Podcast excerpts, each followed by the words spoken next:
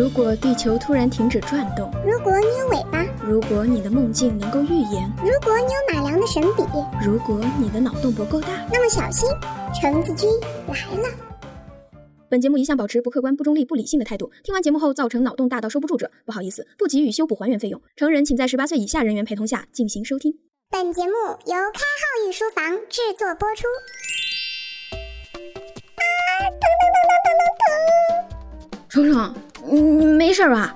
你干嘛要把自己的腿毛粘掉呀？嗯，因为本虫虫也是一个爱美的女孩子，人家想穿裙子，但是腿上的毛太多了。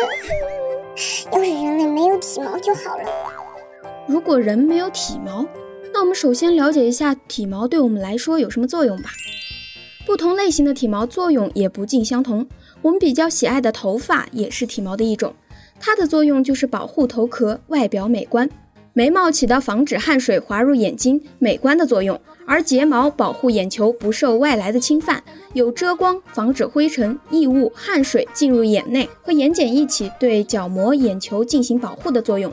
当然，很多的女性或者男性都希望自己有着长长弯弯的眼睫毛，所以睫毛也具有美观的作用。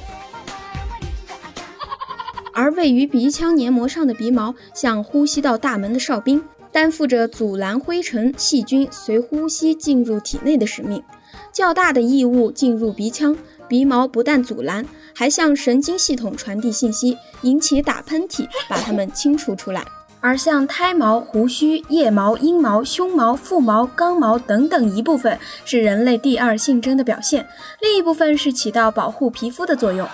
当然，我们的汗毛则是起到排汗的作用。如果没有了这些体毛，那么我们是否可以用到其他方式起到这个作用呢？比如，我们的汗腺可能像小狗一样分布在舌头上，通过舌头进行排汗。所以，我们跑步出汗时就会像小狗一样不停地伸着舌头哈气了。哇塞，橙子，你快看，那个帅哥伸着舌头哈气的样子真好看。嗯，说不定我们的舌头会进化的更加长而宽大，而其中汗液中尿素、无机盐等成分可以从尿液中排出，所以这部分工作就要交给我们的肾了。感觉身体被掏空，请用肾宝。其次，关于睫毛、眉毛等，如果消失，那么人类进化中为了保护自己，眼睛可能会变小，眼眶会加深，用以防止杂物进入。当然，如果没有了汗毛，就不必担心汗液会流到眼睛里了，或者用外物进行保护，比如说墨镜。随后，关于鼻毛的消失，我们的鼻子也会进行相应的进化改变，比如说鼻孔变小，类似于《哈利波特》中伏地魔的鼻子。好怕怕，别怕，因为到时候我们的审美观也会因此改变，也就不太会认为有着伏地魔的鼻子、大猩猩一样高深的眉骨很丑了。如果人类没有了头发，美发行业别担心，因为出于人们对于美的追求，那么人类肯定会在光光的脑袋上大做文章。比如说，头脑彩绘师会出现，或者一些关于脑袋的饰品行业会代替现在的美发行业。有的人会说可以戴假发啊，橙子君在这里需要说明一下，这里我们的设想是从人类进化过程中慢慢的退掉所有体毛，所以对于光头是习以为常并以之为美的。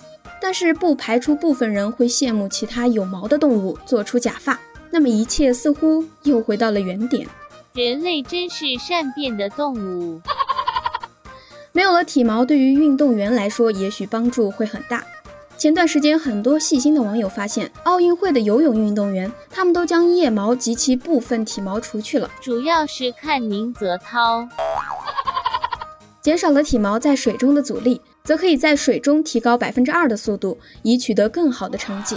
当然，不仅仅是游泳运动员，还有田径运动员、自行车运动员等等等等。